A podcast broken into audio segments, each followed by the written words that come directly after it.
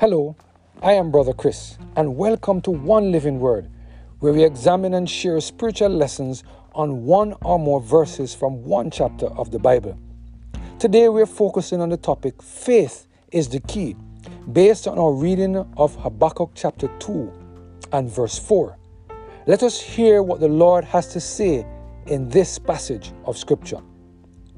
Behold, his soul which is lifted up is not upright in him, but the just shall live by faith.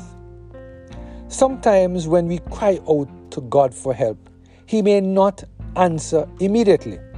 Sometimes when we ask the Lord to resolve a problem in our lives, he may take a very long time to respond.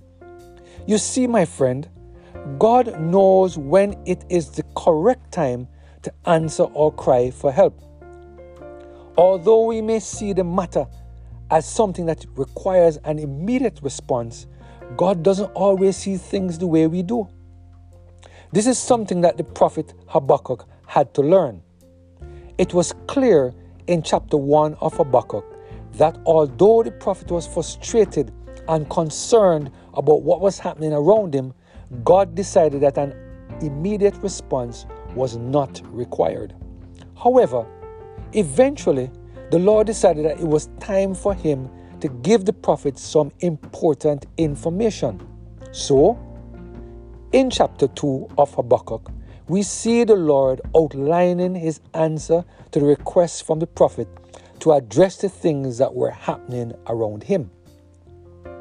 At the beginning of chapter 2, we see the prophet sitting back and deciding he would say no more. Instead, he would allow the Lord to talk. He would keep silent and listen to what the Lord had to say to him regarding all of his concerns. At the beginning of God's answer to the prophet, he was told to write down what he was seeing or what he was being or what was being said. God decided to answer the concern of Habakkuk in the form of a prophecy. Sometimes God can choose some interesting ways to answer our requests for help. As God provided an answer to the prophet, he said something that is recorded in verse 4 that grabbed my attention.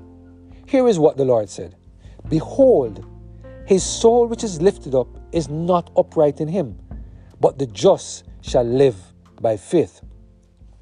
Here, God is contrasting the soul that is lifted up with a soul that lives by faith.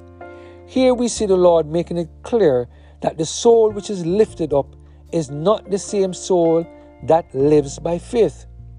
Here we see God outlining that there were, were at least two groups of people that existed around the prophet Habakkuk.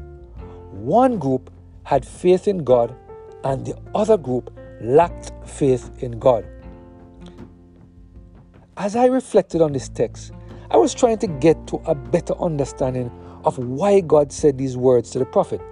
So, so I decided, or I, I, turned to my favorite commentary to see if, if, if it would shed some, some light on, on this passage of scripture. Uh, let, let us take a few minutes to review what uh, uh, uh, Matthew Henry has to say about this passage of Scripture.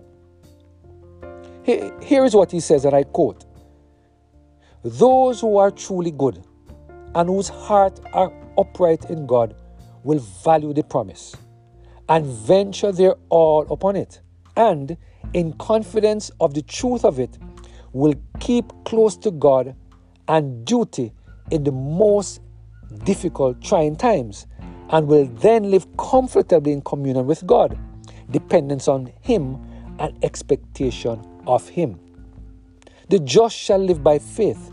During the captivity of good people shall support themselves and live comfortably by faith in these precious promises, while the performance of them is deferred.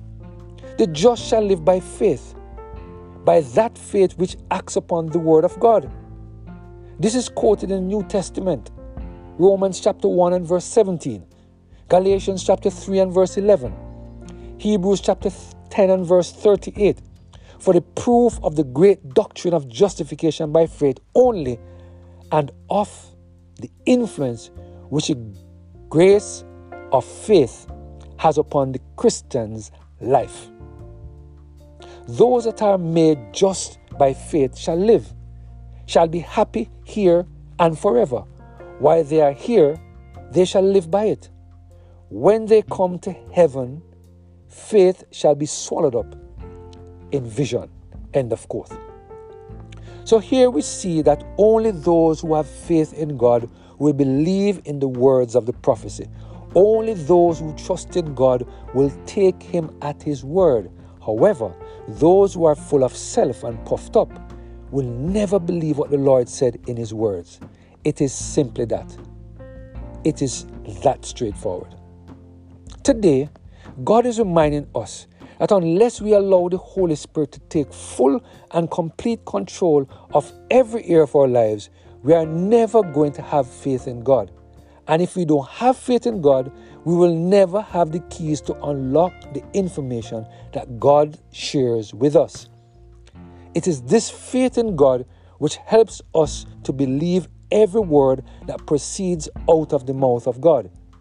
It is my prayer that we will continue to do everything in our power to allow the Lord to build up our faith in Him so that any trust we have in self will disappear.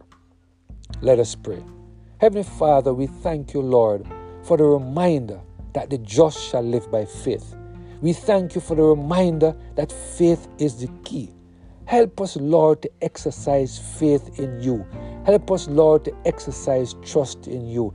Help us, Lord, to depend upon you. Lord, we thank you for this word that faith is the key. Watch over us now, we pray, through Jesus Christ our Lord. Amen. Have a blessed and Holy Spirit filled day.